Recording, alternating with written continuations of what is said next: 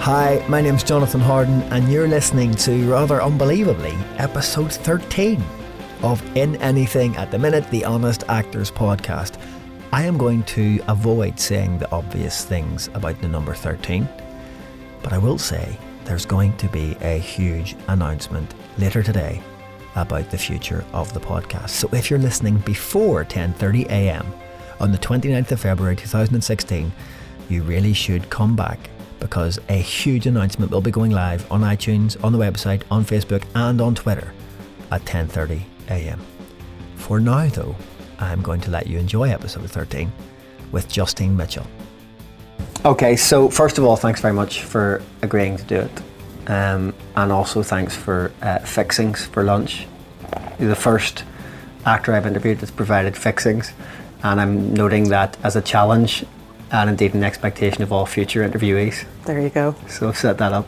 Um, start off as I've started off with everybody else. How did you become an actor? How did you get into acting to begin with? I don't remember.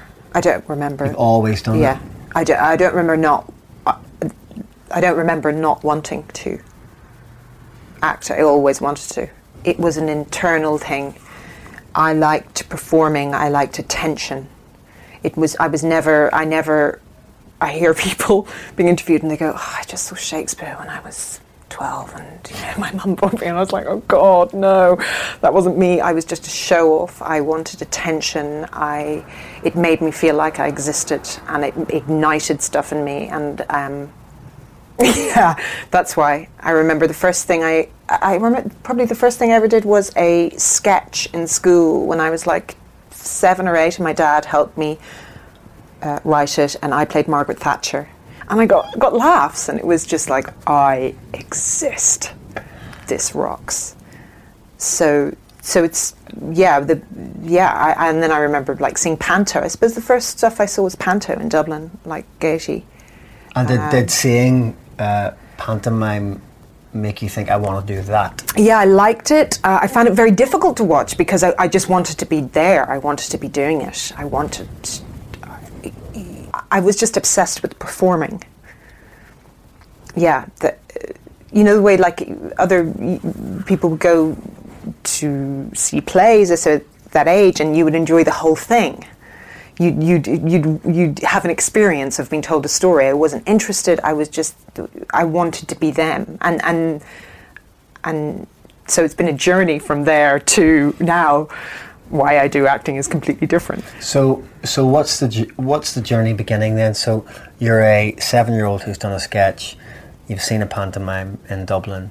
Um, is it something you approach your parents about? Do you go and say, "Listen, I really want to do this," and do they get you into a class, or is it something you do kind of in your bedroom until the time comes when you can do it on a stage somewhere else? Yeah, lots of yeah, lots of bedroom work. you know, a lot of uh, hairbrush singing into hairbrushes and all that, and talking to yourself and stories and all that. And school plays couldn't keep me out of school plays, but then quite crucially, I was already a little show off. Then my parents moved from uh, Dublin to Hong Kong, and I was 12, and that's a hell of an age. And that, that kind of, it was already fairly, uh, it- it- the desire to, for, a need for attention was already pretty big. It was supercharged by that move. And, um, and I did loads of acting in the school in Hong Kong, and um, I acted myself though as well. I, I, I arrived as a little Irish girl, 12 year old Irish girl. By the time I was like 12 and a half, I was coming home and I was going, Hi, mum, how are you? She was like, What? Wh- What is that accent? I was like, What accent? What? What? I completely, I needed to fit in. I needed to, so I, I like, I, I guess I wrote a character for myself and became like a young English girl who had never, I'd never, I'd barely been, been to Heathrow.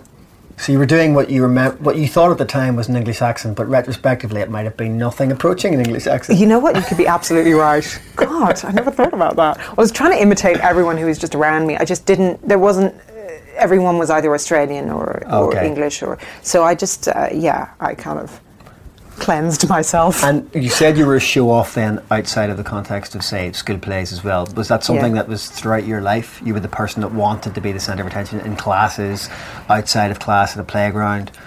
it was it's different from center of attention i didn't particularly want to be center of attention i it made me feel like i existed there was you had some sort of um, you were in charge of how you were being presented to the world um, and how you presented yourself You- literally you had a script you know um, so there was a there, I suppose that feeling of being in charge of yourself was very um, addictive because I, I think most children don't feel in charge of themselves, and I certainly did not. You know, it's a big scary thing being Yeah. a kid.